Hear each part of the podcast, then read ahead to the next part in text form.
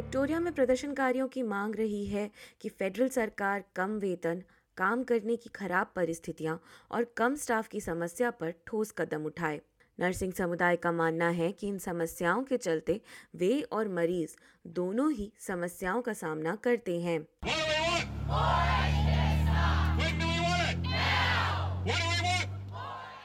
इस सप्ताह विक्टोरिया में नर्सों ने फेडरल सांसदों के दफ्तरों के बाहर रैली निकाली ताकि ये सुनिश्चित किया जा सके कि उनकी आवाज़ सुनी जा रही है। इस प्रदर्शन में Australian nursing and midwifery federation की सहायक सचिव लॉरी एंड शार्प ने फेडरल सरकार पर आरोप लगाया है कि ये खराब काम की परिस्थितियों और कम वेतन जैसी बड़ी समस्याओं के हल के लिए कोई ठोस कदम नहीं उठा रही है, जबकि कमीशन की रिपोर्ट एक साल पहले आई थी This leaves our members completely stretched, burnt out, and unable to deliver the care that our elderly, vulnerable residents need because there simply just isn't enough staff to go around. अपनी अंतिम report में royal commission ने बुज़ुर्ग निवासियों की ज़रूरतें पूरी ना कर पाने के लिए इस उद्योग की कड़ी निंदा की थी रिपोर्ट में पाया गया है कि कई बार इन निवासियों की अवहेलना भी होती है, क्योंकि व्यवस्थाओं में संभाल के बाहर निवासी भर लिए जाते हैं नर्सिंग एंड मिडवाइफरी फेडरेशन का कहना है कि विक्टोरिया में उनके सोलह हज़ार सदस्यों के सर्वेक्षण में दिख रहा है कि कुछ भी नहीं बदला है सुनिए ये स्टाफ क्या कहते हैं Dementia patients are COVID positive. It's like a war zone. I wouldn't know where to start.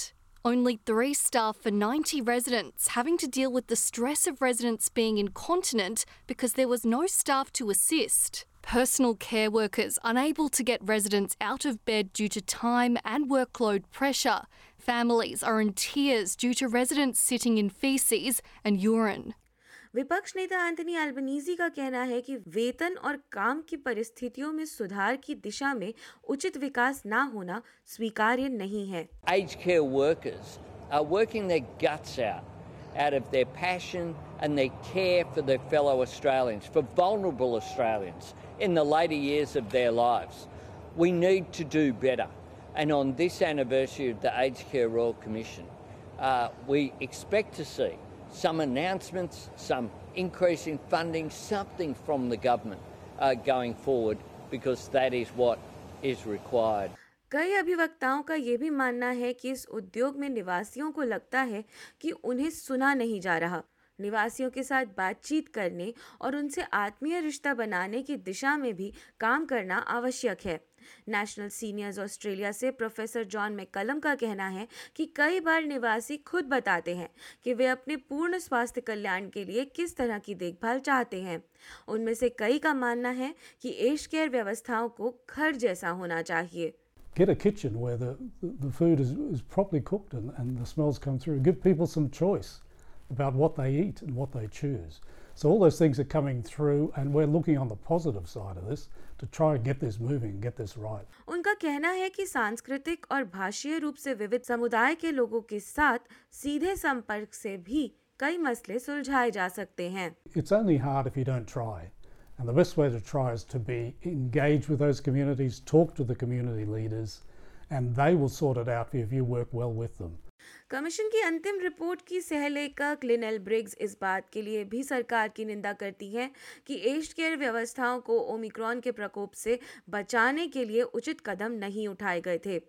पूर्व कमिश्नर फेडरल सरकार से इसलिए भी निराश हैं क्योंकि सरकार ने अब तक उद्योग नियामक के अधिकारों के विस्तार के बारे में कुछ भी नहीं सोचा है। We were very much looking for a regulator who would be the cop on the beat, if you like, going into residential aged care facilities and working with home care providers to ensure that the quality of care met new standards, new higher standards for aged care that we recommended. We recommended. Federal सरकार का कहना है कि वे 18.3 billion dollar के निवेश से इस उद्योग में सुधार करना चाहती है साथ ही वे निवासियों और एज केयर व्यवस्थाओं के साथ मिलकर काम करना चाहती है ताकि वरिष्ठ ऑस्ट्रेलियाइयों का बेहतर ख्याल रखा जा सके एस बी एस न्यूज़ से डॉम बुकोविक की इस खबर को एस बी एस हिंदी से आपके लिए पेश किया है वैशाली जैन ने